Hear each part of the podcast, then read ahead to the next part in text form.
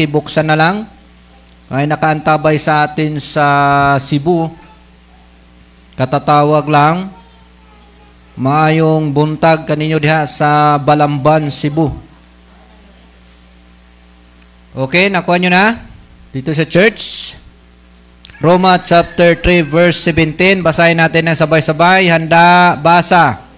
At ang daan ng kapayapaan ay hindi nila nakilala. Verse 18. Walang pagkatakot sa Diyos sa harap ng kanilang mga mata. Verse 19, Ngayon ay nalalaman natin na ang anumang sinasabi ng kautusan, yaon ay sinasabi sa nanga sa ilalim ng kautusan upang matikom ang bawat bibig at ang buong sanglibutan ay mapasailalim ng hatol ng Diyos. Verse 20, Sapagkat sa pamagitan ng mga gawa, ang kautusan ang ay walang laman na aariing ganap sa paningin niya sapagkat sa pamamagitan ng kautusan ay ang pagkilala ng kasalanan. Verse 21, Datapwat ngayon bukod sa kautusan ay ipinahahayag ang isang katwiran ng Diyos na sinasaksihan ng kautusan at ng mga propita.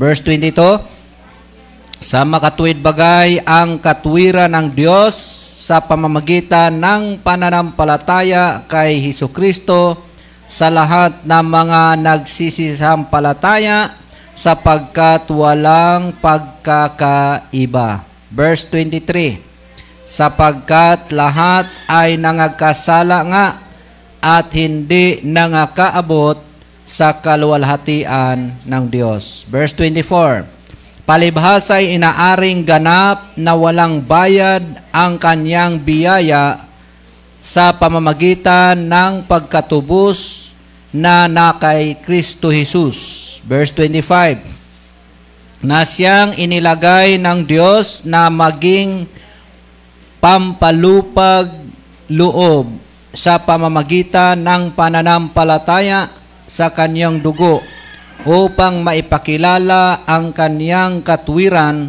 dahil sa hindi pagpansin sa mga kasalanan na nagawa ng nagdaang panahon sa pagpapahinuhod sa Diyos. Verse 26, Sa pagpapakilalay aking sinasabi ng kaniyang katwiran sa panahong kasalukuyan, upang siya'y maging ganap at tagaaring ganap sa may pananampalataya kay Kristo. Verse 27, kaya nga saan naroon ang pagmamapuri?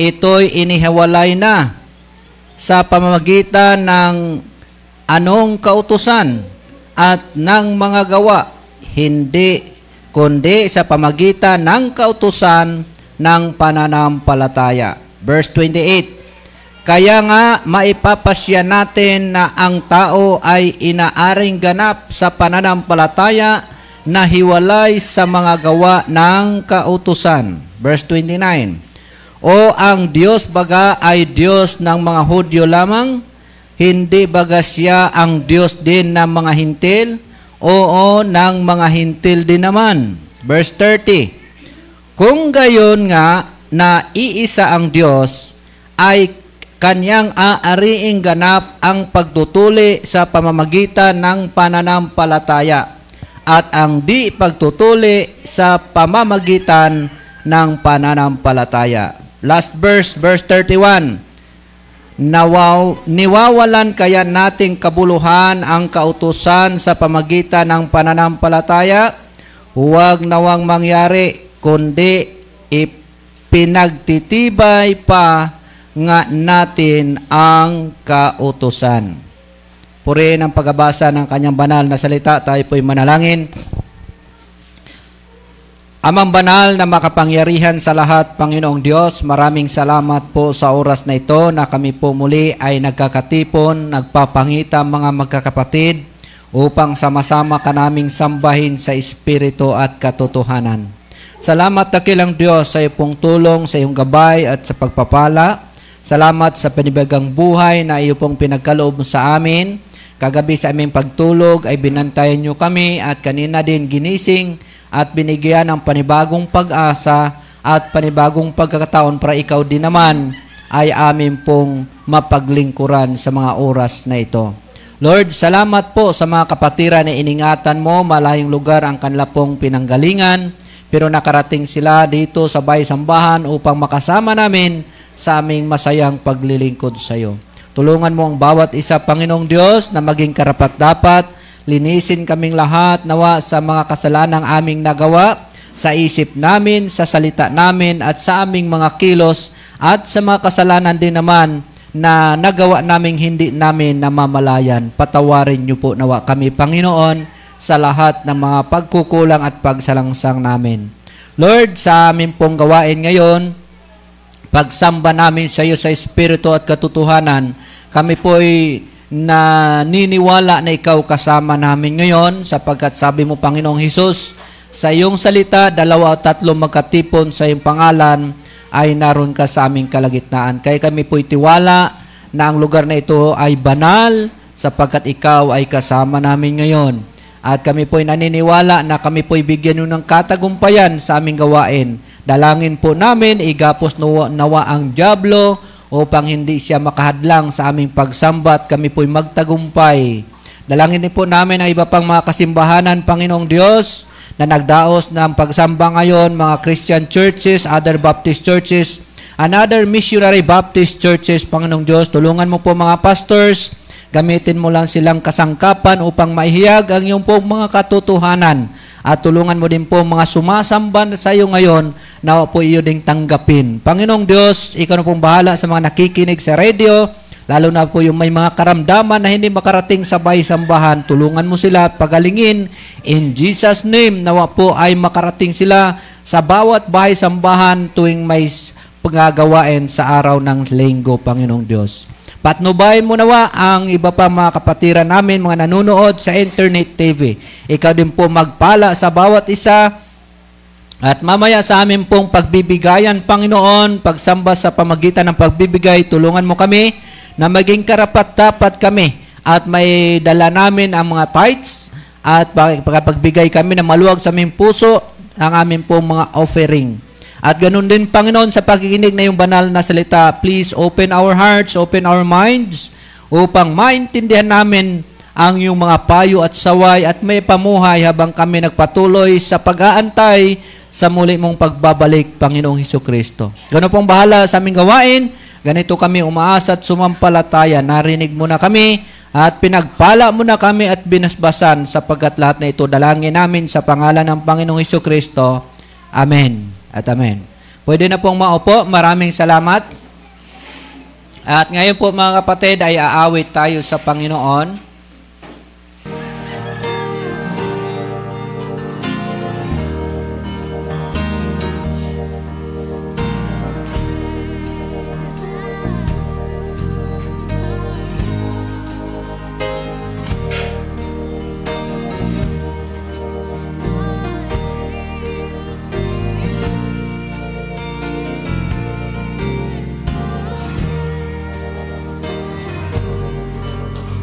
Okay, awit tayo sa Panginoon. Awitin natin standing on the promises of God.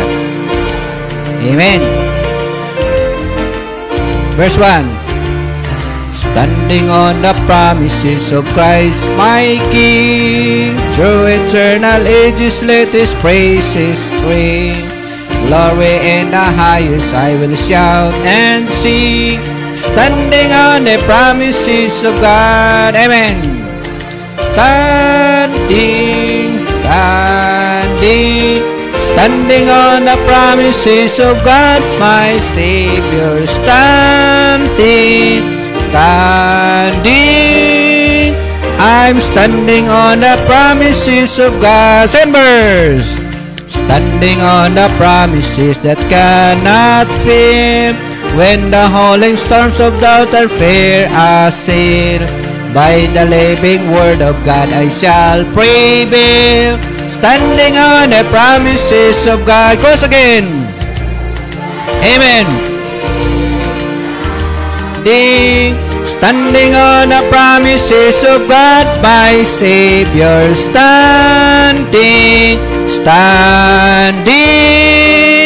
I'm standing on the promises of God. Next verse.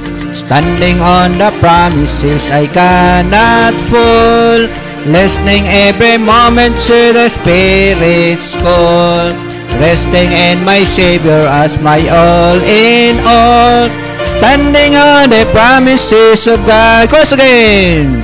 Standing, standing, standing on the promises of God, my Savior. Standing, standing, I'm standing on the promises of God. Amen. Salamat sa Panginoon at salamat po sa awitin na yan. Kaya tayuan natin yung mga pangako ng Diyos sapagkat siya po ay tapat na nangako sa bawat isa sa atin. Amen? So ngayon po mga kapatid ay muli tayong umawit sa Panginoon. Awitin po natin ang There shall be showers of blessings. Amen? At uh, uulan po ng mga biyaya lalo na sa mga nagtatapat sa Diyos.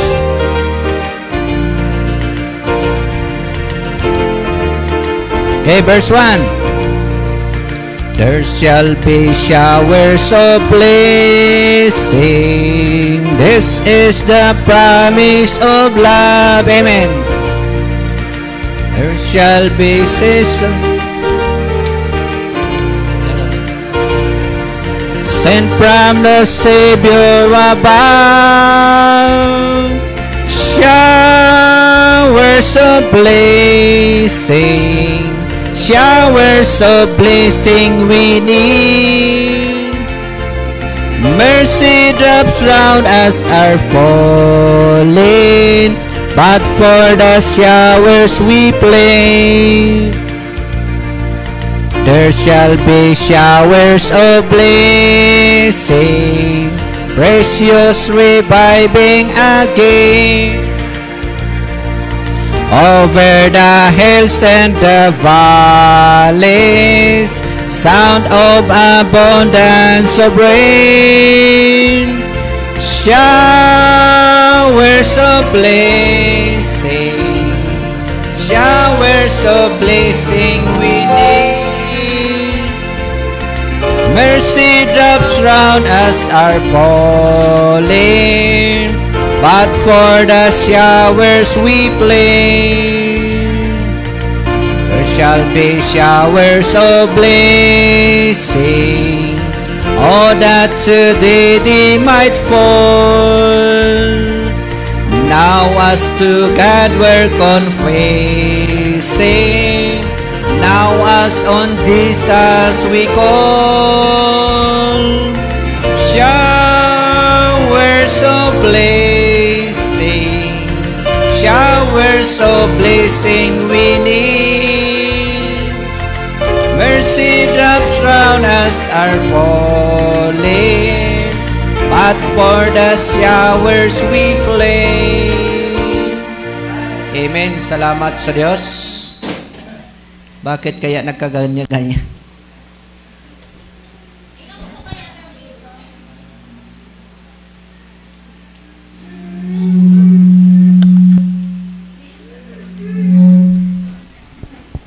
Okay na? Wag lang masyadong mahina kasi nasigaw din ako.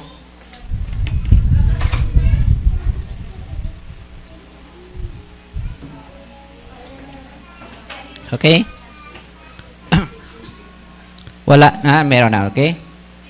Sige, so dako tayo mga kapatid sa ating announcement. Pag-pray natin yung ating pong bansa at uh, magla-lockdown na naman ang Metro Manila sa pizza size. At alam po natin yung mga kapag uh, nag-lockdown, so apektado naman yung ating mga kapatiran sa Metro Manila. At kung mag-lockdown ang Metro Manila, susunod po yung mga katabi. No? So, kakaroon po ng pag-iistrikto sa bawat daan. So, nung mga nakaraang araw, okay na siguro yan, Brad? Medyo okay-okay na ng konti yan. Noong isang gabi, nung tayo'y uh, pabalik dito sa may Pulangi, dyan sa area ng ano, stricto na naman sa may Agos, at yung dalawang tinanggal na checkpoint sa Naga ay ibinalik na naman. Oh, yung uh, galing ka ng Milaor, so ibinalik na naman yung mga checkpoint yan. Inalis na yan eh. So nagkakaroon po ng uh, medyo pahirapan sa daan, lalo na sa manlalakbay, no?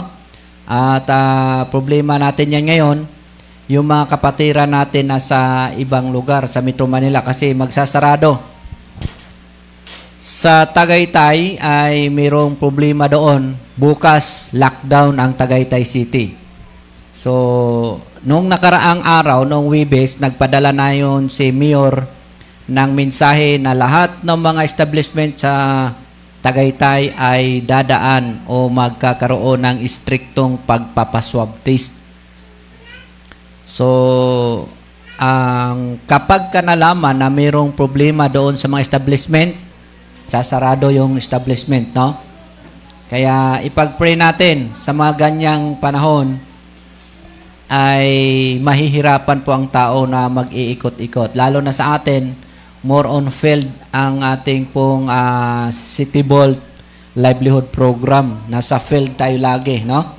So ipag-pray natin 'yan na kung ano po magiging kalooban ng Panginoon. Lalo na yung nalalapit natin, no? Next month na yung ating nalalapit na church anniversary. So ipanalangin natin mga kapatid, kung talagang kalooban ng Panginoon, mangyari po na matuloy ang ating anniversary. Pero kung lalala ang mga health protocol, uh, depende na po yun sa Panginoon. Pwede tayong mag-extend din ng uh, ating... Kasi yan po ay pangpitong church anniversary natin sa MBC dito sa Albay. Ngayon, kung uh, pangalawang anniversary, pangatlo na ata ito, na last year wala tayo. Nung isa pang year, wala. So ngayon, yung pangpito na nagpipray tayo. So depende pa rin yun sa Panginoon, no? Kasi kailangan po tayo yung sumunod sa mga panuntunan na ibinababo ng ating gobyerno. Inutos din po ng Panginoong Diyos sa Romans chapter 13 na tayo po ay sumunod, no? bilang mga masunurin, mga Kristiyano. Oh, sabi po ng Roma 13.1, ang bawat kaluluwa ay pasakop sa mataas na kapangyarihan. So pagdating sa Pilipinas, dang high power po dito ang presidente. Ano sabi doon? Let every soul be subject unto high powers. For there is no power but of God, the powers that be are ordained of God. So wala pong kapangyarihan na hindi mula sa Diyos. Kaya pasa tayo. Amen? So pag-pray natin yung church anniversary, that is September 24, 25, and 26. Pag-pray pa rin po natin si Pastor Joey Reyes, Pastor Chris Liego, at Pastor uh, Beliegas na sila po yung gamitin ng Diyos na tagapagsalita ng kanya pong uh, mga uh, katotohanan. Then, ipag-pray natin yung ating pong mga kapatiran sa City Vault at patuloy na pinagpala ng Panginoon. Naka-off yung cellphone ko ah. At ang So, ipag-pray natin. Kahapon, nasa ano kami? nandun sa Kagmanaba. So may nakausap akong mga taga, di ko man alam, na mga member para sila ng City Vault. Oh, nung narinig nilang uh, kami ay taga City Vault, na-excite. Oh, nalaman ko member pala ng City Vault, member, uh, ni ano ni Itzani, recruit taga Pantaw. So, na-excite naman at nagpaplano na pala silang magpapamember next week. Oh, sabi ko, lakihan nyo na para hindi na uso ngayon yung isang libo. so ipag-pray natin mga kapatid na atin pong uh, magampanan yung mga tungkulin natin at higit sa lahat yung sa uh, magampanan natin yung uh, number one purpose sa ating church livelihood program yung pagpapalaganap ng kanyang banal na salita. Amen? Yung mga members po ng City Vault, lahat po siyan mga mission partners natin para sa gawain. So, nangungulit na nga yung nag-invite sa atin sa Kenya uh, bilang missionary. So, kinukulit na ako lagi kasi pwede na daw sa Kenya magbiyahe. Sabi ko sa amin, di pwede. so, din natin mga kapatid kasi uh, maraming kaluluwa sa Kenya na hindi pa nakakilala at yung iba nga hindi pa nakapakinig ng pangalang Jesus Christ. So ipag-pray natin. At uh, ipanalangin din po natin yung mga nagtatrabaho sa City Vault, sila Bal, at yung radio station natin sa Southern Leyte. Uh, ang tao pansamantal doon ngayon si Pastor Ramel para pang gusto niyang mag-manager na lang doon sa estasyon. Naka eh, tatlong balik na sila doon pero yung kanilang ban ay makuha na daw bukas. So din natin na sana ay makuha na yung high ace para makapag-biyahe uh, na rin. Sige? So, idalangin din po natin mga kapatid, yung mga kapatiran na uh, nangangailangan din po ng tulong pinansyal. Diyan sa Mindanao, marami nag-text sa akin. Sa, kanina, sa, may tumawag naman sa Balamban. So, nakikinig daw sila sa online. At uh, tinatanong yung magandang ano, magandang broadcaster daw taga-balita. Sabi ko, di ko yung kilala. Si Sister Love yun. Sikat na pala siya sa, ano, sa Cebu. Minsan daw nila live nila sa kanilang radio station. 100.7 Bisdak Radio. Oh, yung mga Bisdak Radio, na, nakikita nyo yun sa Facebook. Oh, Bisdak Radio. Dating Dubaguete yan, sila po ay mayroong 26 na radio station sa buong uh, Visayas, Mindanao. Bisdak, Bisayang Dako. So, sabi ko, pagpunta ng Bicol, i-adapt namin kayo. Gagawin natin yung Bisdak nyo, Bisakol. Bisayang taga Bicol. Sige, so ipag-pray natin kasi minsan lang nagko-connect pala sila Kinokonek nila yung mga balita ni Sister Love at napapakinggan sa kanilang radio station. Sige. So, ano pa announcement natin? Mamaya, wala, wala muna tayong ano? Sana ba? Sa inyo pwede na? Wala pa? Ah, sige. So, ipag-pray natin. So, mamaya ay first, ano tayo ngayon? First Sunday? Oh, last Sunday man kina Brother Nelson. So, last Sunday na sila sa ano. So, ipag-pray natin na matapos na yung ano, yung gawain diyang ginagawang bahay dalanginan sa Kinale kay Brother Norle.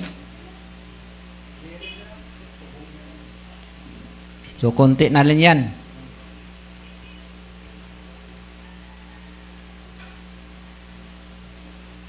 Sige, so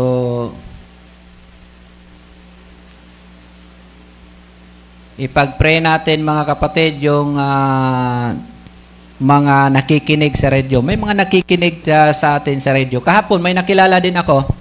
Uh, may nakausap diyan sa may Gabon, Purok Size. Uh, pumunta kami doon kasi meron pala akong kamag-anak dito. Oh. Diyan sa Gabon, asawa ng tsuhin ko, may lupa dyan, pinapabinta sa atin. Kaya may gusto kay Lala ko yung bibiling lupa, uh, 2,600 square meter. Naisip ko na para ito na ata bigay sa atin ng Panginoon. Ah.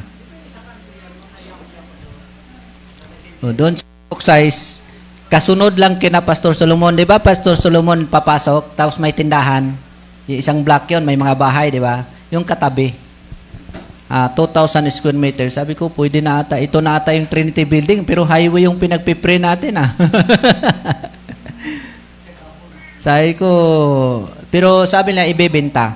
So, ipag-pray natin, malay natin, ah, may bibili. Oh? O kaya, loobin ng Panginoon, tayo yung makabili. So, nakausap ko yung katabi naman, yung banda roon, ano siya, asawa ng dating presidente ng Bicol University, Pulangi. Nakikinig sa radio, sabi niya, sabi niya, parang naririnig ko yung boses mo. Sabi ni Double G, sa Bis yan. Sabi ko nga, pag linggo, nakikinig ako lagi. Oh. sabi ko, sabi niya, si Sister Love. Sabi ko, nakita mo na yon? Ay, hindi pa. Pero lagi akong nakikinig sa kanya. O, dyan sa Gabon. Sabi niya, yun si ano, si Gistune. Sabi ko, nakita mo na? Hindi pa rin. Pero lagi akong nakikinig.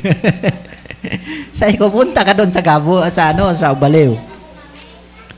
So, napansin natin na pati yung tagapantaw pala, pag bumababa sila sa kanilang sasakyan, nakikinig sila sa 105. So, malaking bagay, no? Ah, biro mo yung Word of God na dinidistribute ng Best 105 FM, nakapasok sa kanila. Nag-prepare siya kahapon, sa samba daw siya sa malaking simbahan. Pero nakikinig siya sa radio Best 105. Nakikinig man sa samba natin Sunday.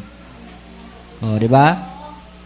So, wag po tayong manghibagod sa ating ginagawa. No? Lalo na yun sa City Vault, kasi malaki po yung nagagawa niyan para sa gawain ng Panginoon. Sige, so, ano pa announcement natin? Wala na? Mamaya, wala muna tayo. Dito, dito lang tayo. Yung mga ibang uuwi, uwi na lang. So, last Sunday, kina Brother Nelson sa August. Ano ba yan? Pizza na yan. Alam niyo yung pizza ng last Sunday ng August?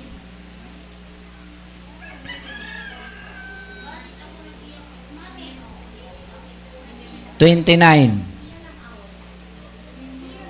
Oh, 29. So, ibig sabihin, ngayon pa lang August na ito, ay lima ang Sunday, 1, 8, 15, 22, at saka 29.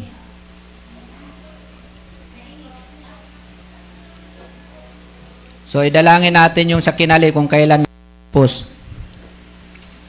Okay? Ano pa? Wala na, Sister Love? Sino pa may announcement? Sino may birthday ngayon? Wala? Si Tintin? Tsaka si ano pares kayo nakapula? Si Ate Belma? Hmm. Sige, so ipag-pray natin mga kapatid yung lupa din dyan sa ano ha, sa Kinali. Ah, Kinali dito. Malaki talaga siya. 2,600 square meter. Oh, sa Gabon, Purok size. Highway, gilid ng highway. Wala ibang, pagkatapos mo kay na Pastor Solomon, wala ibang maraming puno. Kasi na, parang nakatiwangwang siya, maraming puno, maraming niyog, mangga. Tingin ko parang limang puno yung mangga sa loob. May buli. Ano yung buli? Oh, yun, may puno ng buli. So, binibenta namin ngayon, ah, bayaran natin ng amilyar bukas. Kasi nasa akin na yung titulo, yung mapa, declaration na lang bukas. Kaya pag nangyari ay, kung walang bibili, tayo na lang bibili, no? Gusto nyo na magkaroon ng lupa sa Gabon? Bala kong, sabi ko, nag-iisip, parang maganda ata lagyan ng kalsada sa gitna. O, gitna ng lupa, lagyan ng kalsada, i-block-block mo siya, no? Subdivision. Pwede? Tingin ko. Parang pwede siya. Ang kalsada gawin mo, kagaya kalsada kina Pastor Solomon. Kina Pastor Solomon kasi, isang lupa din yan ni Bailon. Nilagyan ng kalsada, blinak-block din. Ganon siya. Kaya isa daw nakabili si Pastor Solomon. Di ba? Marami siyang katabi. Yun. So, dalangin natin kasi ah, para sa gawain ng Panginoon, maganda na rin yan. Kaya kung tayo man makabili niyan, itaas natin. Yung flooring, dapat sing tangkad, sing taas ng re- release ng train. So, tatambak kasi ro hanggang dito, tao. bumaha man sila dyan sa Gabon, kalsada ang bahayin, hindi, hindi yung lupa. Sige, la na ata. Awit muli tayo.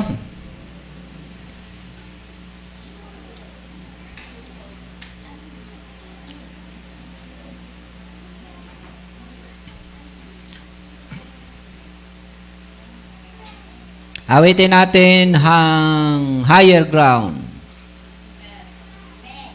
Sige, awitin natin mula sa ating mga puso ang higher ground.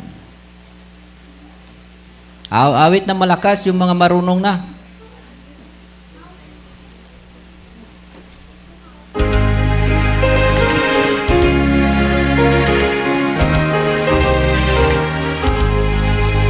Praising on the upward way, new heights and gain. Every day still bringing us an onward bound. Lord, plant my faith on higher ground. Lord, lift me up and let me stand. My faith on heaven's stable land, a higher plane that I have found. Lord, plant my feet on higher ground. Heart has no desire to stay where doubts arise, and first is made the summit dwell where this abound. My prayer, my aim is higher ground. Lord, let me up and let me stand by faith on hate and stable lamp, a higher plane that I have found. Lord, plant my faith on higher ground. Want to scale the utmost height and catch a glimpse of glory bright, but still I pray till heaven found. Lord, lead me on to higher ground. Lord, lead me up and let me stand by faith on when stable lamp, a higher plane that I have found. Lord, plant my faith on higher ground. Amen. Salamat sa Diyos. Salamat sa awitin na yan. At ngayon po mga kapatid, wala na tayong announcement, nadako na tayo sa ating pagsamba sa Diyos sa pamamagitan ng pagbibigay. Handa natin ating mga puso sa pagbibigay, kaloob sa Panginoon. At uh, tawagin natin yung magbasa. Nasaan din si Brother John Mark? Uh, basahin po yung mga talata ng Biblia na nagpapatunay na ang pagbibigay ay ginagawa natin dahil ito po ay utos ng Diyos. Amen? Hindi natin ito ginagawa dahil kailangan. Hindi natin ginagawa dahil ay uh, nangangailangan tayo ng pera. Oh? Ginagawa natin ang pagbibigay sa Diyos dahil po tayo ay inutusan ng Panginoon. Amen? Basahin ko po ang mga talata, pangalawang Korento 9 verse 7 hanggang 8. Ang bawat isa ay dapat magbigay ayon sa sariling pasya, maluwag sa loob at di napipilitan lamang. Sapagat inibig ng Diyos, nagbigay ng may kagalakan. 8. Magagawa ng Diyos na pasaganahin kayo sa lahat ng bagay at higit pa sa inyong pangailangan upang may magamit kayo sa pagkakawang gawa.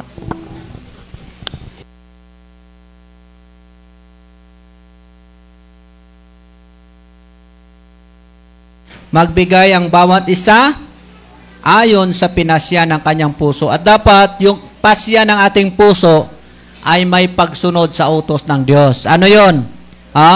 Ano yung pasya? Dapat sabi ng Panginoon, dalhin ninyo ang buong ikasampung bahagi sa kamalig o sa bahay dalanginan sa panahon natin ngayon bahay sambahan upang may magamit sa gawain ng Panginoon. Dapat ang pasya natin ay dalhin yung tithes at magbigay tayo ng offering. Sabi ng mga tao, saan ka namin ninakawan, Panginoon? Sabi ng Diyos, sa tithes at saka sa offering. Sa dapat ang pasya natin ay ibigay na maluwag, masaya ang ating puso, pagbigay po ng tithes at saka ng offering. Amen? Sige, so yung aawit, sinong aawit ngayon? May schedule ba tayo? Crystal, nasa na si Sister Crystal? Ay, ayun pala. Ayan, siya, naka-bluetooth ba yan? Sige, habang umaawit si Crystal ay magbigay tayo sa Panginoon na mga kaloob, yung mga tithes ng Diyos ay dalhin po natin sa Kanya. Ilapag natin sa Kanyang harapan at alam po natin na natutuwa ang Panginoon kapag siya naging masaya sa atin, ay bubuhusan man tayo at maaring gawin ng Diyos, ang mga pagpapala ay magsisagana sa atin. Amen? So alam nyo na, pagka ang Diyos yung magbigay sa atin ng mga pagpapala ay talagang, oh, hindi na kasi iniisip ng Diyos yung mga mali mo nung nakaraan. Mga nakaraang panahon, mga kasalanan, hindi na yan. Sabi nga ng Panginoon, forget, oh, pagka, pagka siya ang naglimot, talagang kinakalimutan na ng Diyos. Okay na? Halika na. Yan. Sige, so pakinggan natin yung awit ni Sister Crystal sa Panginoon.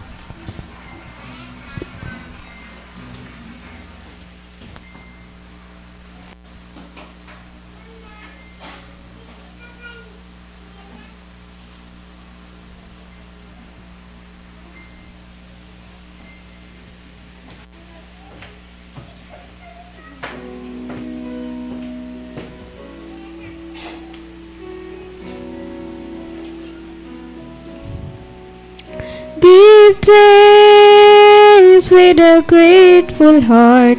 Give thanks to the Holy One. Give thanks because it's given Jesus Christ, His Son. Give thanks with a grateful heart. Give thanks to the Holy One. Because He's given Jesus Christ,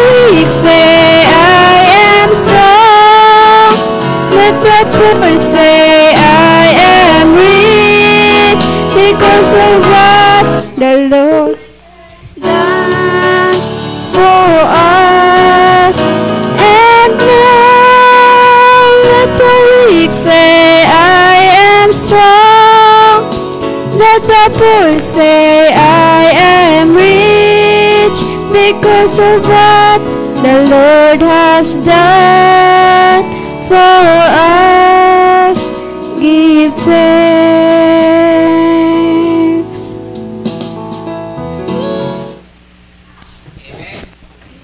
Salamat po, Sister Crystal. Nung bata-bata pa ako mga kapatid, yan din yung ano, boses ko talaga. Oh, ah, nasira lang yan yung ah, tayo po ay ano. Sige, so may aawit pa bang iba? Ha? Meron pa bang ibang hahabol?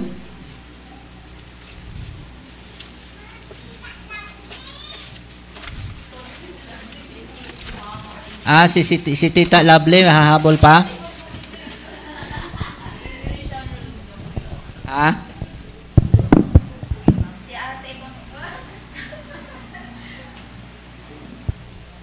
Sa ma- Di pa. Kasi may hahabol pa eh. Wala nang hahabol? Okay, sige. Ta tayo tayong lahat at ipag-pray natin yung ating pong ah, offering, Brother Nelson. Nas nandyan natin isang mic.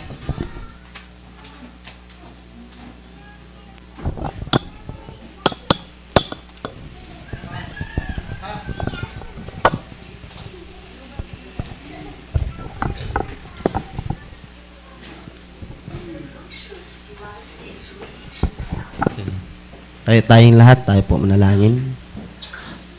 Aman Diyos namin nga sa langit, ah, nagpapasalamat po kami Ama sa umagang ito na ibinigay nyo sa bawat isa sa amin na kami po ay ah, muli po na makapaglingkod sa inyo sa pamamagitan ng gawaing ito Panginoon.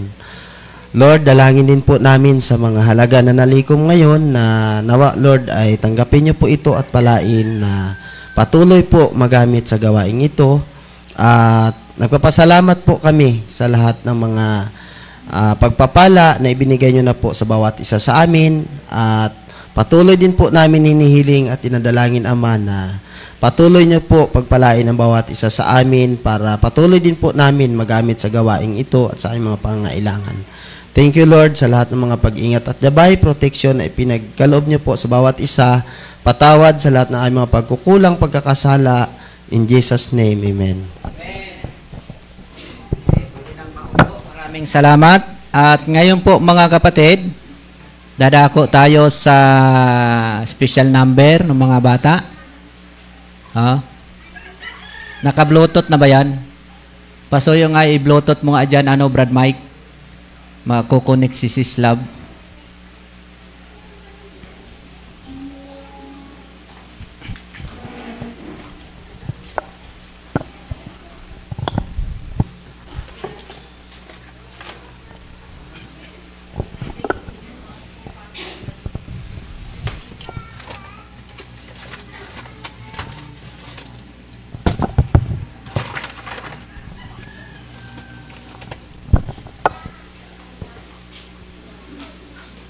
Hello. Okay na?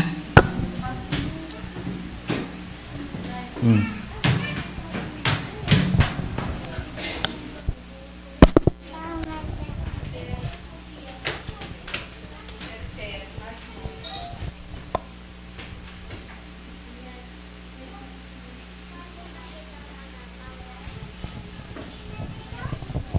Okay na?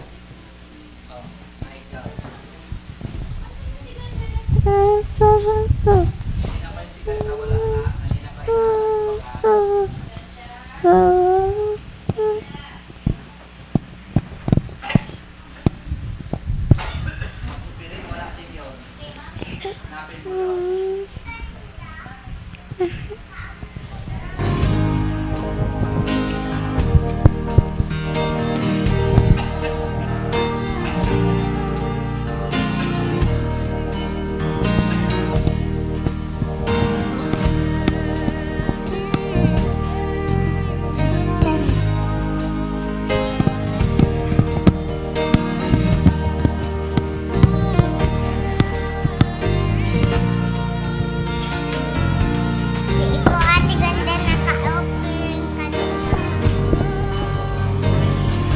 Good morning, Pastor. Yeah?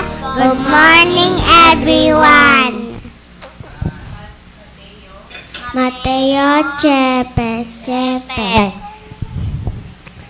Humingi kayo at kaya bibigyan. Magsihanap kayo at kayo magka... magka Kumatok kayo at kayo'y bubuksan.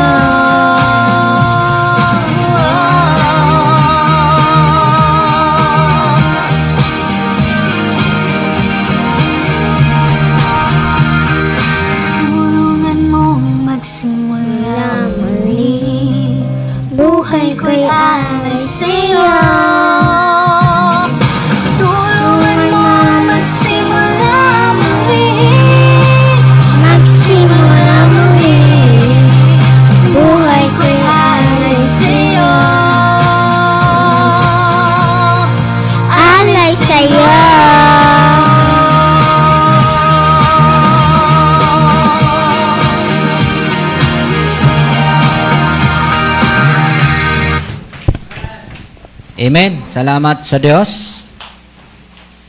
At ah, salamat din sa awitin na yan.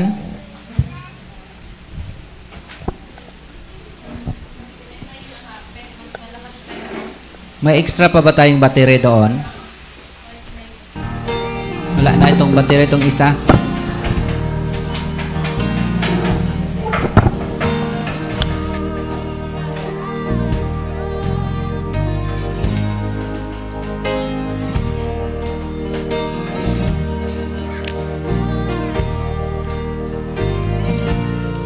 Ipag-pray pala natin mga kapatid yung ah, inaantay na approval ng sasakyan ni Double J ni Pastor John Chris Liego at ah, approval din nung ah, plano na pagpapatayo ng bahay sambahan ni Pastor Lo- Lorde Ripato.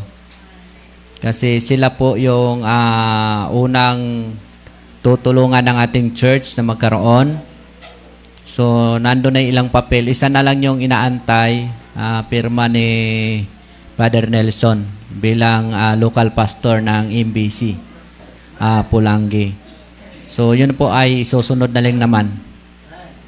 So, ipag-pray natin kasi kapag yun ay na-approve, madala nila yung sasakyan na yun dito pagka anniversary natin. At yun po ay malaking tagumpay natin kapag na-approve yun.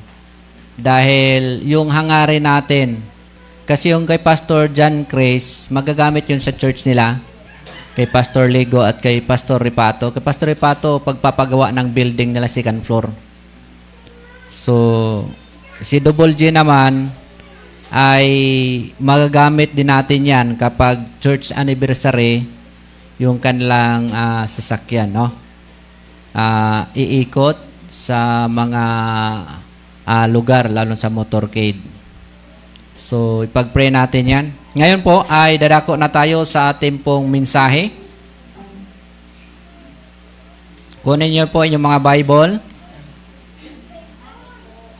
Sabi pa dito ni Sister Mariela, nag-antabay daw sila nakaraan pang oras. Matagal daw tayo nag- nag-umpisa. Yan.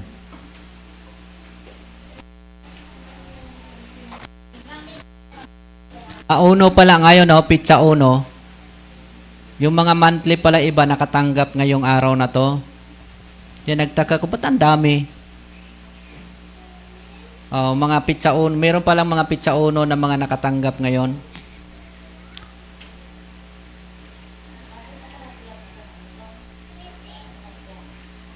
Sige, buksan niyo po sa Chronicles. Ating ah, pag-aralan ngayong umaga, maiksing pag-aral ng salita ng Diyos. Pakinggan natin mabuti para di tayo ah, magkulang ng Word of God.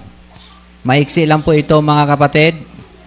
Second Chronicles chapter 12.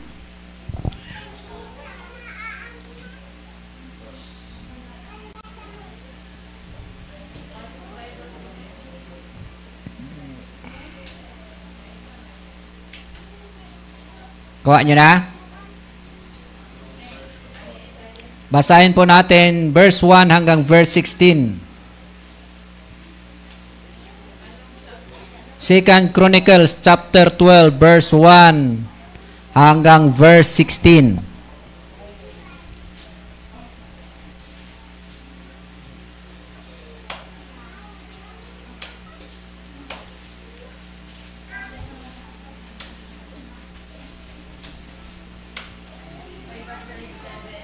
Mga taga 507 daw sa ating King James Version na Bible, yung makakapal. Second Chronicles chapter 12 verse 1 to 16. Basahin natin ng sabay-sabay. Meron po tayo sa monitor. English po natin basahin, King James Version. At ah, yun po ay buong chapter ng ah, na chapter 12.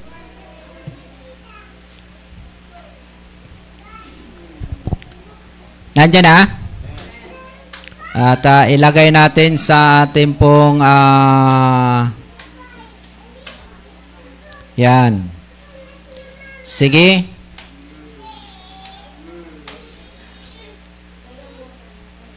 Kung nakuha niya, sabihin nyo, Amen. Okay, basahin natin ng sabay-sabay. Verse number 1, 2 Chronicles chapter 12, verse 1. Handa, basa.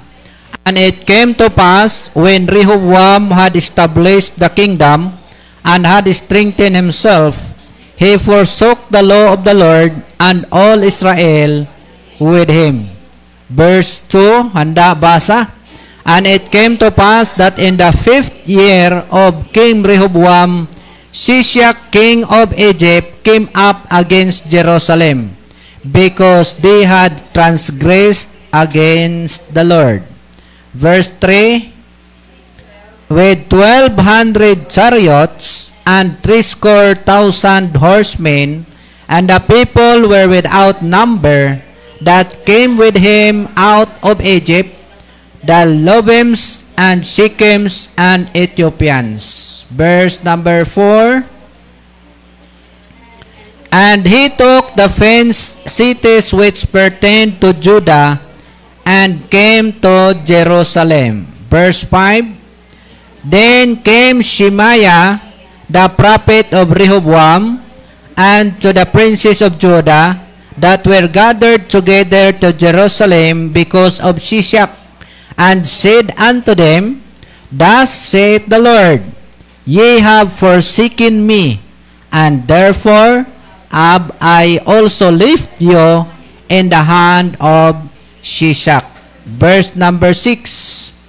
Whereupon the princes of Israel and the king humbled themselves, and they said, the Lord is righteous. Verse 7, And when the Lord saw that they humbled themselves, the word of the Lord came to Shemaiah, saying, They have humbled themselves, therefore I will not destroy them, but I will grant them some deliverance, and my wrath shall not be poured out upon Jerusalem by the hand of Shishak. Verse number 8, Nevertheless, they shall be his servants, that they may know my service, and the service of the kingdoms of the countries. Verse 9, So Shishak, king of Egypt, came up against Jerusalem, and took away the treasures of the house of the Lord, and the treasures of the kings of house. And he took all, he carried away the shields of gold which Solomon had made. Verse number 10, Instead of which King Rehoboam made shields of brass and committed them to the hands of the chief of the guard that kept the entrance of the king's house. Verse 11, And when the king entered into the house of the Lord, the guard came and fetched them and brought them again into the guard chamber. Verse number 12. And when he humbled himself, the wrath of the Lord turned from him, that he would not destroy him altogether, and also in Judah things went well. Verse number 13. So King Rehoboam strengthened himself in Jerusalem and reigned For Rehoboam was one and forty years old when he had begun to reign, and he reigned seventeen years in Jerusalem, the city which the Lord had chosen out of all the tribes of Israel to put his name there. And his mother's name was Naama an Ammonitess. Verse number 14. And he did because did evil because he prepared not his heart to seek the Lord. Verse 15.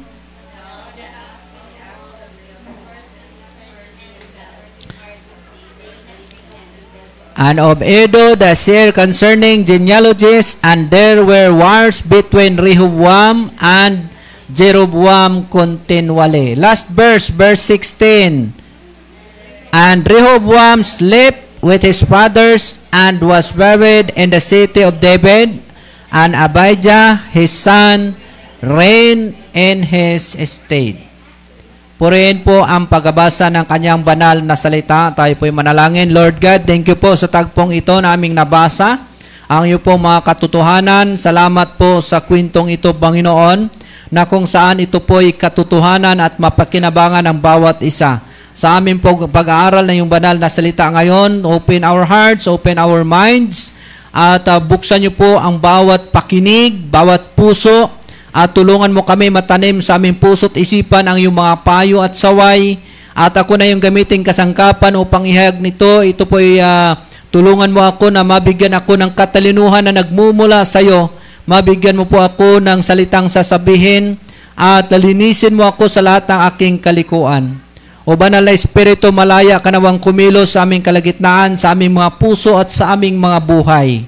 Tulungan mo kami na mapakinabangan namin ang aming pag-aaral ngayon at baunin namin yung mga salita mamaya sa pag-uwi namin sa bawat tahanan at tulungan mo na kami po yung pagpalain. Lahat na ito dalangin namin sa pangalan ng Panginoong Hesus Kristo. Amen at Amen. Pwede na pong maupo. Maraming salamat. Ngayon po mga kapatid, basahin ko po muna sa Tagalog. Maiksi lang po ating pag-aaral ngayon. Galahati na po tayo. Tagalogin muna natin. Sabi sa verse uh, 1 ng chapter 12, nangyari nang matatag ang kaharian ni Rehoboam at siya'y malakas na kanyang iniwan ang kautusan ng Panginoon at ang buong Israel ay kasama niya. So ito pong si Rehoboam mga kapatid, siya po yung kumbaga hari, presidente, at nasunod sa kanya yung mga Israelita. Siya yung leader. At samantalang siya ay malakas, tanyag, may kapangyarihan at sinusunod ng mga tao, ito naman yung panahon na siya po ay tumalikod sa utos ng Diyos. So bantayan po natin mga kapatid ha. Kung kailan siya naging tanyag, kung kailan siya naging malakas, kung kailan siya naging popular, yun naman po yung time na tumalikod siya sa mga kautusan ng Diyos. Kaya ito po nangyari. Dahil sa siya ay tanyag, siya ay leader, siya ay makapangyarihan, sumusunod din naman yung mga tauhan niya, yung mga Israelita. Verse 2, At nangyari ng ikalimang taon ng Haring Rehoboam, sa fifth year, panglimang taon ni Rehoboam bilang hari, na si Sisak na hari ng Ehipto. Sino si Sisak? King of Egypt. Ano yung Egypt? Katumbas ng Egypt natin ngayon ay ang sanglibutan. Ang hari ng sanlibutan ay ang satanas. So dito po mga kapatid, si Sisak, siya po yung devil na ipinadala doon sa haring si Rehoboam na tumalikod sa kanya. Tumalikod sa Diyos. So, ito pong mga mga kapatid, ito pong uh, pangyayaring ito, bantayan po natin. Maiksi pag-aaral natin, tinagalog lang, binasa lang natin sa Tagalog upang maunawaan natin kung bakit pinadala ng Diyos si Sisak doon. Yung uh, hari, yung king, yung diablo, pinadala, do, pinadala niya doon sa kanyang mga anak. Yan. Sabi pa dito, sapagkat sila'y nagsisisalangsang laban sa Panginoon. Kaya pala, ipinadala ng Diyos si Sisak na hari ng Ehipto, na siya namang katumbas ng Diablo sa panahon natin ngayon, sapagkat yung mga lingkod ng Diyos sa pamumuno ni Rehoboam, tumalikod sa Kanya. Kaya madali nating maintindihan, dyan pa lang may mensahe na tayo Kapag tayo'y lumayo, tumalikod sa Diyos, sigurado padalhan po tayo ng Panginoon ng bubuwag sa atin. Naunawaan natin? Yan, verse number 3. Na may isang libo at dalawang daang karo. 1,200 na karo. Ibig sabihin, ito po yung mga fighter Kumbaga sa panahon natin ngayon, mga jet plane, mga armored car, mga bangkong barkong pandigma. Yan, may may kasama niya, no? May dala. At anim na libong mga ngabayo.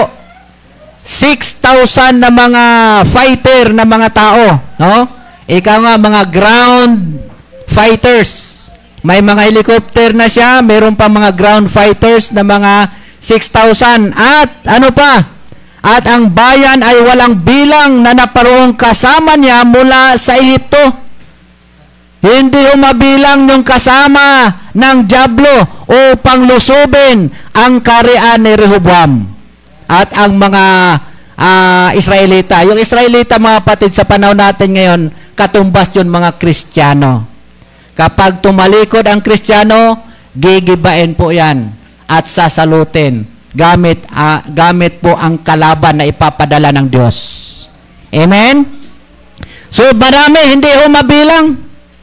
Alam niyo po kung ano yung mga hindi mabilang na tao ngayon sa Bible pag ikaw pinangakuan na paramihin, 'di ba? Pinarami yung lahi ni Abraham, hindi umabilang kagaya ng buhangin sa dagat.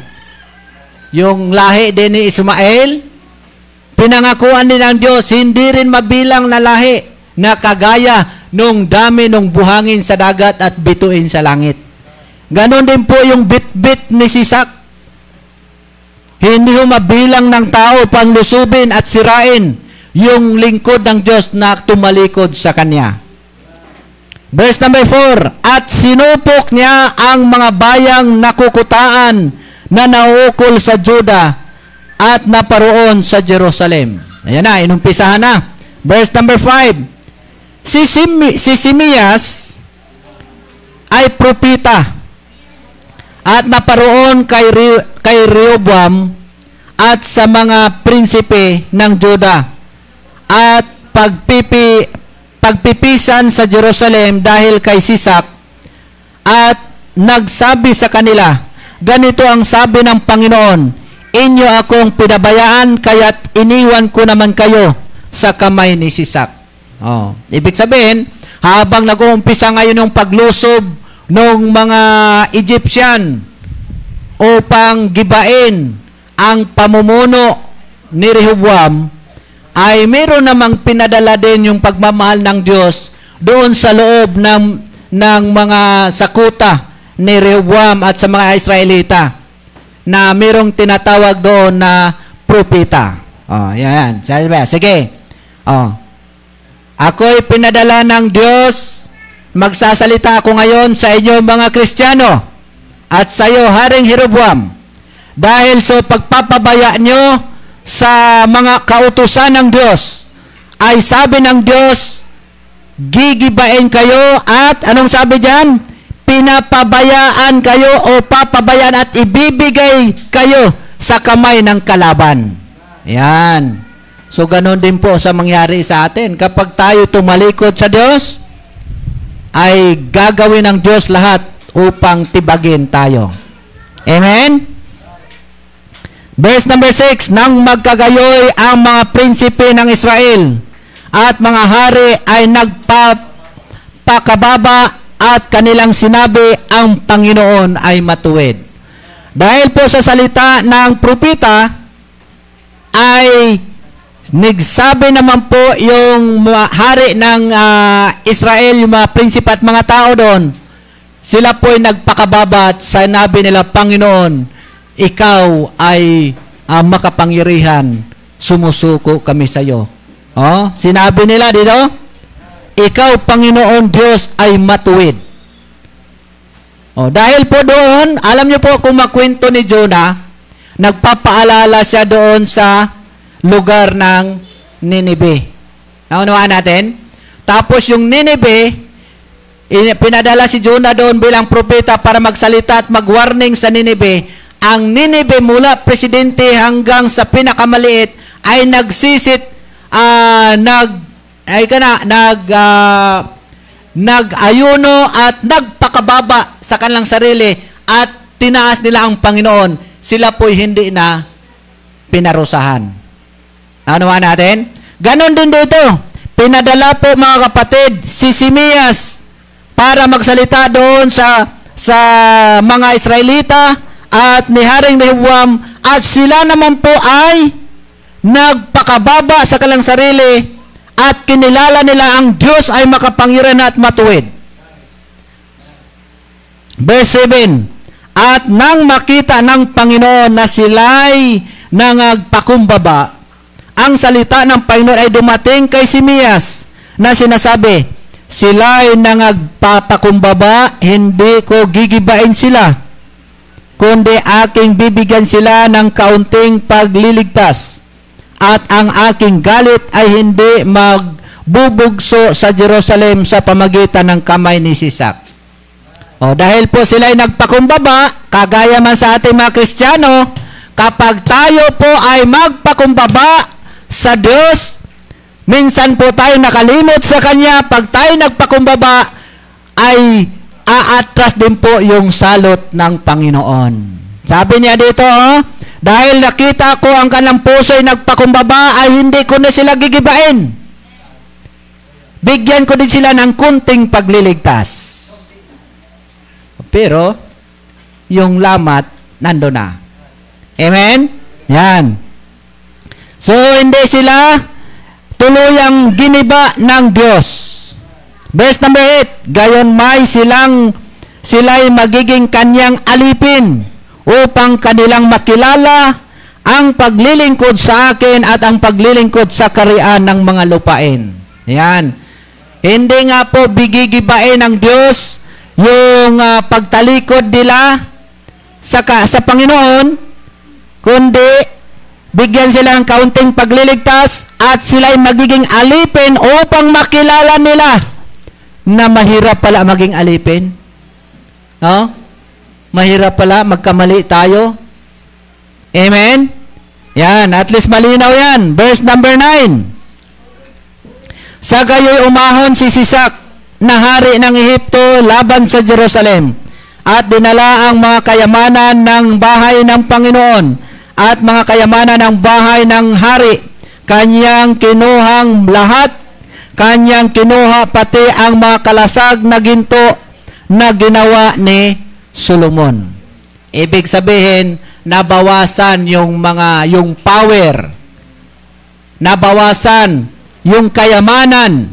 Nabawasan yung ari-arian ng mga lingkod ng Diyos dahil sa kanilang pagtalikod sa Diyos. So, mag dyan pa lang mga kapatid, dapat maging maingat kung saan tayong plastada ngayon. City Bolt, saan ka na ngayon? Dapat mas lalo tayong magtapat sa Diyos. Amen? Kung ikaw ngayon member ng City Bolt, dapat mas lalo kang sumamba sa Panginoon. Kung ikaw ngayon o gumanda ang buhay, alam niyo yung testimony kahapon ng kaibigan natin, Double J? Kahit saan yan, dito narinig niya, narinig ko, testimony sa sa ano, Kagmanaban, narinig ko, sa Pantaw, narinig ko. Alam niyo yung City Bolt, gumaan ang buhay ko ngayon. Maalwan ako sa pera. Yun ang kanyang testimony. Hindi gaya nung nakaraan. Nakaraan, meron din naman akong radyo. Meron akong negosyo. May mga anak ko nagpapadala sa akin. Oh? Pero nung dumating ang City Bolt, mas magaan ako ngayon. Oh, hindi ko man siya tinanong. Tinestimony niya yon doon sa mga kakilala niya. Naunawaan natin? Kaya kung ang City Bolt nandyan ngayon, dapat ang mga members ng City Bolt lalong magtapat sa Diyos. Kasi pwedeng padalhan ng Diyos ng kalaban. Amen? Yan. Verse number 10. At ang Haring Rehoboam ay gumawa ng mga kalasag na tanso na kahalili ng mga yaon at ipinagkatiwala sa mga kamay ng mga punong kawal ng bantay at nagsisipag-ingat ng pintuan ng bahay ng hari. Verse 11, At nangyari na kung ga, gan, ganong kaldalas pumapasok ang hari ng bahay ng Panginoon, ang bantay ay naparoon at dinadala ang mga yaon at ibinabalik sa silid ng bantay. Verse 12, At nang siya ay makapag magpakumbaba, ang galit ng Panginoon ay nahiwalay sa kanya, na anupat siya hindi lubos na pinatay, at bukod dito ay may nasumpungan sa Huda na mga mabuting bagay. So dahil po sa pagpapakumbaba, hindi pa huli ang lahat. Makakabawi pa. Pero sa ating mga Kristiyano, dapat wag nating antayin na salutin tayo bago tayo magbago na uli ng landas. Yamang nalalaman na natin na nasa tama na tayo. Yamang nalalaman na natin dinala na tayo ng Diyos dito sa Missionary Baptist Church. Pagbutihin na natin. Amen? Verse 13. Sa gayoy, ang Haring Rehoboam ay nagpalakas sa Jerusalem at naghari sapagkat si Rehoboam ay may apat na put isang taon nang siya'y magsimulang maghari at siya'y nagharing labing pitong taon sa Jerusalem sa bayang pinili ng Panginoon sa lahat ng lipi ng Israel upang ilagay ang kanyang pangalan doon at ang pangalan ng kanyang ina na, na ay naama na Amonita.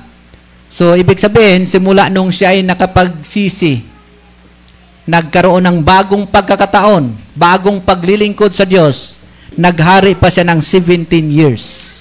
Naalala niyo sa Bible, may kwento baga, humingi siya ng panibagong buhay, mamamatay na siya eh. Humingi siya ng panibagong pagkakataon sa Diyos. Binigyan baga siya at pinahaba pa ang kanyang buhay sa paglilingkod sa Diyos. Eh kung yung puso natin mga kapatid, ibigay natin sa Panginoon. Diyan nga, gumawa ng mali. Nabigyan pa ng 17 years. Eh kung ikaw ngayon, Brother Norley, 60 years old, malapit ka nata mag-60, no? Bibigyan ka pa ng Panginoon ng 17 years. Simula sa pagkakamali mo, binigyan ka ng another chance, nagbago ka, nagpakumbaba, naglilingkod ang puso mo, binigay mo sa Panginoon. 17 years, magkakaapo ka muna. ilang taon ka ngayon? Ha? Isang ta ilang taon? Sampo. Plus 17, 27. Apo mo na. Nanuwa natin? So lahat po tayo may mga mali-maling gawa noon. Pero kung magpakumbaba tayo magbalik loob sa Diyos, additional 17 years. Sa Bible, yung isang kwento na natagpuan natin dyan, 10 years sa kanya binigay. Kaya, hindi pa huli ang lahat. Kahit 10 years lang ibigay kay Sir Sir. Ilan si Sir Sir? 17. Apo mo na. Amen? O, kaya nga, dapat na tayong nalaman natin yung katotohanan na to. From Old Testament to New Testament, sa panahon natin ngayon, ang Diyos talaga mabait. Sasalutin niya ang Nineveh, hindi tinuloy. Naala, naalala natin yon si Jonah, nagalit nga sa Diyos, pambira, sabi ko na nga ba eh.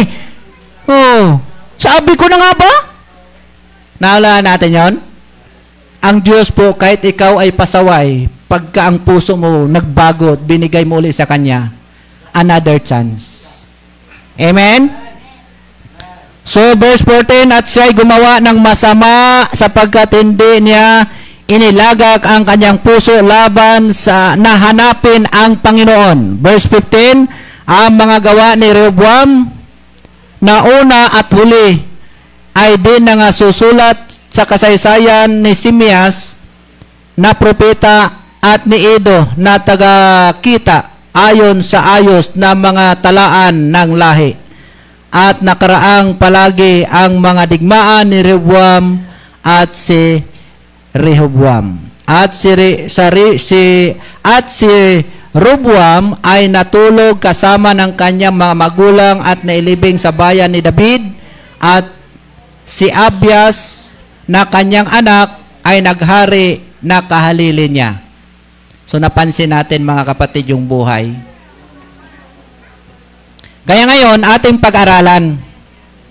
So ang key verse natin ngayon mga kapatid ay ito pong nakasulat sa verse number 5. Maiksi lang, matatapos na tayo. Then came Shemaiah the prophet to Rehoboam and to the princes of Judah that were gathered together to Jerusalem because of Shishak, and said unto them, Thus saith the Lord, Ye have forsaken me, and therefore have I also left you in the hand of Shishak. Anong sabi dito ng Diyos? Iniwan nyo kasi ako. Amen? Iniwan nyo ako eh. Kung kailan ako, kung kailan ko kayo kailangan, sa kanyo ako iniwan. Kung kailan ako nang, naghahanap ng kakampi, sa kanyo ako iniwan. Ye have forsaken me. Kaya ngayon, iiwan ko kayo sa kamay ng kalaban. Amen? Kung ayaw nating ibigay tayo sa kamay ng kalaban, huwag nating iwan ang Panginoon. Amen?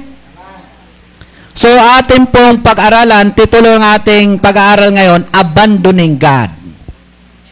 Abandoning your work, abandoning your family, abandoning all things. Anong mangyayari kapag ating inabandon? Ang anong meron tayo? How can people once they were aware of God even consider abandoning Him? Bakit kaya? Na nalaman na ng taong patungkol sa Diyos na ang Diyos ay mabuti. Ang Diyos ay matuwid. Ang Diyos ay makapangyarihan. Ang Diyos ay mahal niya ang lahat ng tao. Ang Diyos ay may-ari ng lahat. Pero bakit pa dumating sa pagkataon na inabando na siya ng tao. Nakinabang ka na sa trabaho mo, nakinabang ka na sa kaibigan mo, nakiniwa, nak, na kinabang ka na sa mga mahal mo sa buhay, bakit nyo pa iniwan siya? Bakit kaya? How can people, once they were aware of God, even consider? Number one reason, mga kapatid, reasons why we abandon God. Bakit po natin minsan inaabandon na ang Diyos? Pag-aralan natin. Oh, at the height of His popularity and power, the King abandoned the Lord. Ingat tayo, mga kapatid. Bakit po ay iniwan ng Diyos, iniwan ang Diyos nung hari doon po sa kanyang popularity and power. Kapag ang tao kasi mga kapatid, naging kilala, naging tanyag, naging makapangyarihan, nasa kanya na lahat. Nakakalimutan niyang may nagbigay ng lahat na yun sa kanya. Minsan ganyan tayo, di ba? Kapag ah, masaya ang tao, naalala niyan? Kaabing saya mo, lo, talagang ang tawa mo, ang ganda. Nakakalimutan mo pa salamat sa Diyos? Dumating yung anak mong doktor galing sa Amerika, may dalang helikopter. Nako, nakalimutan ang Diyos. Ginawa ng kumpare, dali, tingnan yung apo nyo. Tingnan nyo yung inaanak nyo. Ang galing, ang ganda, ang gwapo. Tingnan mo, ayan. Nakalimutan mo pa salamat sa Diyos. Dapat ingat tayo sa ganyang pagkakataon. Nagagalit ang Diyos. Amen? Sabi ng Diyos, Ye have forsaken me. Hiniwan niyo ako. Mas naalala niyo yung kumpare niyo. Mas naalala niyo yung Bombay. Mas naalala niyo yung kapitbahay niyo. Ako hindi niyo naalala. Kapag nandun tayo sa popularity and power, mga kapatid, pag-ingatan natin, doon po natin naiiwan ang Diyos. Amen? Kaya ako'y laging nagpipray. CCTV ginamit sa atin, dapat wag nating makalimutan ang Diyos. Amen? Normal po, mga kapatid, na meron po mga problema. Normal yan. Hanggat buhay tayo, may problema. Pero yung problema na yan, mga kapatid, lagi nating tandaan. Yan po ang magpapatatag sa atin. Amen? Magbago na tayo ng buhay, mga kapatid. Anong sabi ng verse number 1 at nangyari ng matatagang kahirian ni Rehoboam at siya'y malakas ay kanyang iniwan ang kautusan ng Panginoon. Kapag tanyag na, kapag sikat na, minsan nawawala na sa linya. Nagagalit po ang Diyos niyan. Ano nangyari, mga kapatid? What happened? Often it is more difficult to be a believer in good times than in bad times. Mahirap. Tough times push us toward God. Kapag tayo nahirapan baga, naalala yung mga taong nasa ospital, nasa simenteryo, yung maglibing, na nandun bubisita sa ospital, ang laki ng problema. Ang isip yun, nandun sa Diyos. Amen? Pero kapag ang tao masaya, nandun sa beer house, nandun may pista, ah, ang kaharap, si Senior, Naku, mga kapatid, nalilig. Amen? So, sabi nga dyan, tough times push us toward God, but easy times make us feel self-sufficient and self-satisfied. Kaya ingat po tayo. Baka maiwanan natin ang mga kautusan ng Diyos. Oh? Kaya lagi natin dapat sasaisip natin kapag naging masaya tayo, isipin pa rin natin ang Diyos. Amen? Everything is going bad and easy guard your faith.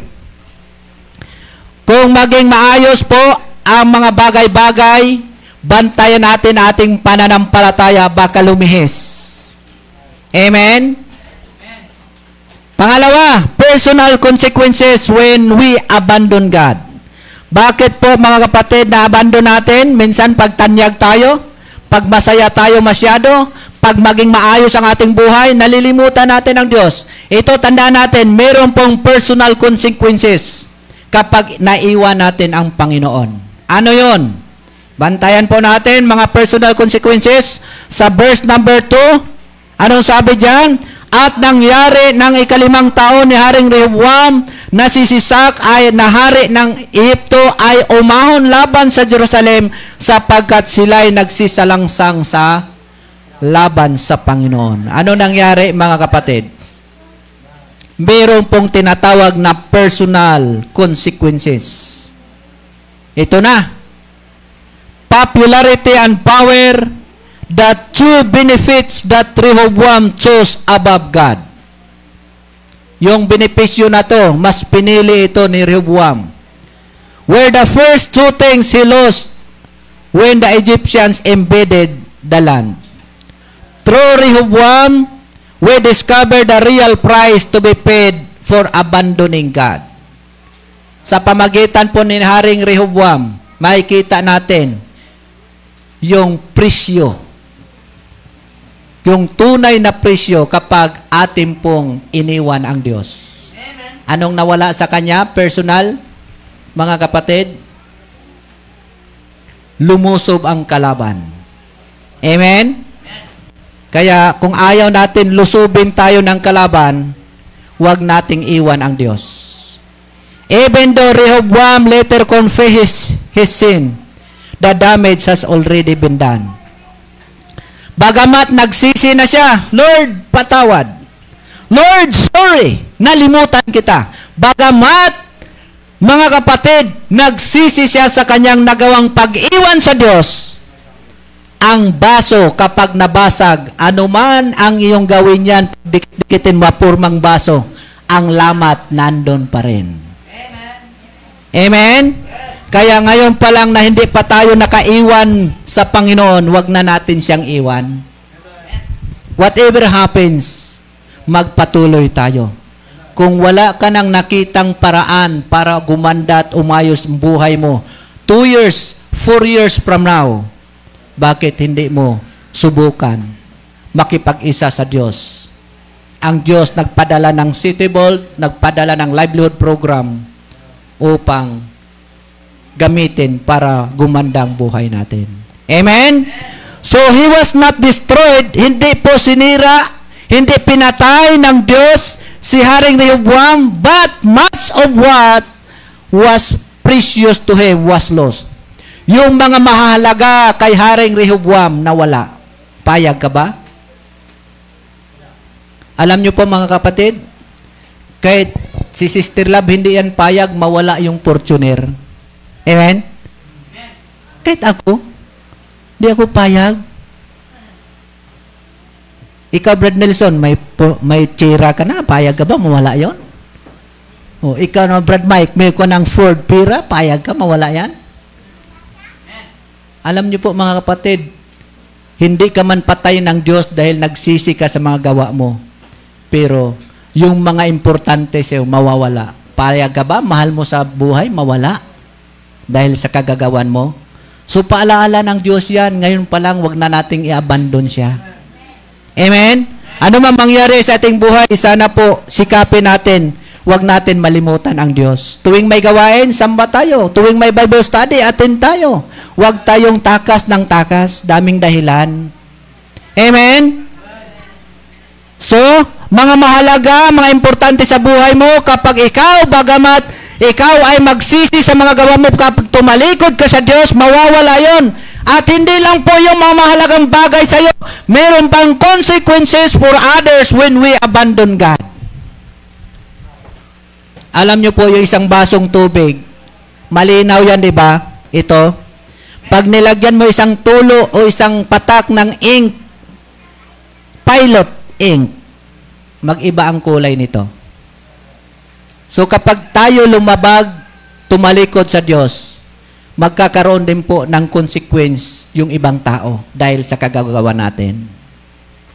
Ano ito? Matatapos na tayo. Apat na slide na lang mga kapatid. We don't have to be a king like Rehoboam before our actions deeply affect the lives of others. Hindi na po natin kailangan maging hari pa upang ating mga gawa ay makaapekto sa iba. Rehoboam's abandonment of God led to the loss and damage of dignity of his people. Kaya minsan ako naisip ko, kapag tayo po ay lumabag, mga kapatid, masisira po, hindi lang po yung ating church, hindi lang yung City Vault, pati pang iba pang sumuporta sa atin. Kaya magpanalanginan po tayo. Amen? How does the our relationship and fellowship with God affect those around us? Paano po mga kapatid? Kaya ang gagawin natin, we should not abandon God, His church, and the ministry He entrusted to us. Yan po ang pinaka pinaka magandang gawin. Para po hindi tayo makaapekto sa iba, para po hindi mawala yung mga mahalaga sa atin, para po hindi tayo masira, hindi din po natin iwan ang Diyos at ang church at ang ministry na meron tayo. Amen? Sana po mga kapatid, malagay yan sa ating puso at isipan. Hindi lang ikaw ba damage, hindi lang ikaw mapahiya, pati yung mga mahal mo at malapit sa iyo, pati yung mga maging kaibigan mo. Hindi madali ang buhay, pero lagi nating tandaan, kapag nasa Diyos tayo, we are on the winning side. Amen? Tumayo po tayong lahat, tayo po'y manalangin. Lord God, thank you po sa iyong salita. Salamat, Panginoon, sa mensahe, paalala sa amin na kailangan wag ko po namin iwan, Panginoon. Sapagkat ito po'y magdulot sa amin ng kahihiyan, magdulot sa amin ng kawalan, at hindi lang po kami, pati yung mga malapit sa amin, ang iba, yung mga kasama namin. Lord, maraming maraming salamat sa paalala mo sa amin. Pagpalain niyo po ang bawat nakapakinig. Nawa po ito po ay magbigay ng karagdagang lakas ng pananampalataya. Yung mga nakikinig sa radio, mga nanonood sa internet TV. I pray, saan man sila naroon ngayon, Panginoong Diyos, yung mga nakikinig, nawa po mapakinabangan nila yung banal na salita. Makingami dito sa loob ng bahay sambahan, tulungan mo kami na hindi ka namin maiwanan, Panginoon. Dahil alam namin kapag kami ay umalis sa iyo, kami po ay walang magagawa at kami po ay laging talunan. At ayaw na po noon, Panginoong Diyos. Ayaw po namin na kami maging talunan. At mangyayari po yon kapag kami po ay mag-abandon na sa iyo, Panginoon. Kaya tulungan mo kami na hindi ka namin ma-abandon. Tulungan mo kami na kami magpatuloy man mangyari na aming buhay. Ikaw nawa ang aming patuloy na mapaglingkuran. Salamat ng marami, Panginoong Diyos, sa buong maghapong ito, sa buong isang linggo na naman na aming kakaharapin. Mas matindi na naman po ang kalaban ng aming pong ah, bansang Pilipinas. Kakaroon naman po kami ng panibagong ah, lockdown. Kaya Lord, I pray, we pray, tulungan mo kami sa buong isang linggo na naman at sa Sunday, muli mo kaming iba upang ikaw muli naming pag-aralan. Maraming salamat sa iyo, Panginoong Diyos. Sa iyo kami umaasa, sa iyo kami nananalig. Sapagkat ang lahat na ito dalangin namin sa pangalan ng Panginoong Heso Kristo. Amen at amen. Maraming salamat po at nag-triple amen tayo. Amen.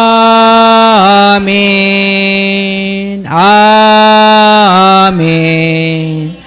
Amen. Ang pagpapala ng Ama at ng Anak at pakikilakit ng Espiritu Santo ay sumaati nawang lahat mula ngayon at magpakailanman. Amen at amen. Tayo po'y natatapos na. Maraming salamat sa iyong pagdalo at magandang tanghali sa inyong lahat.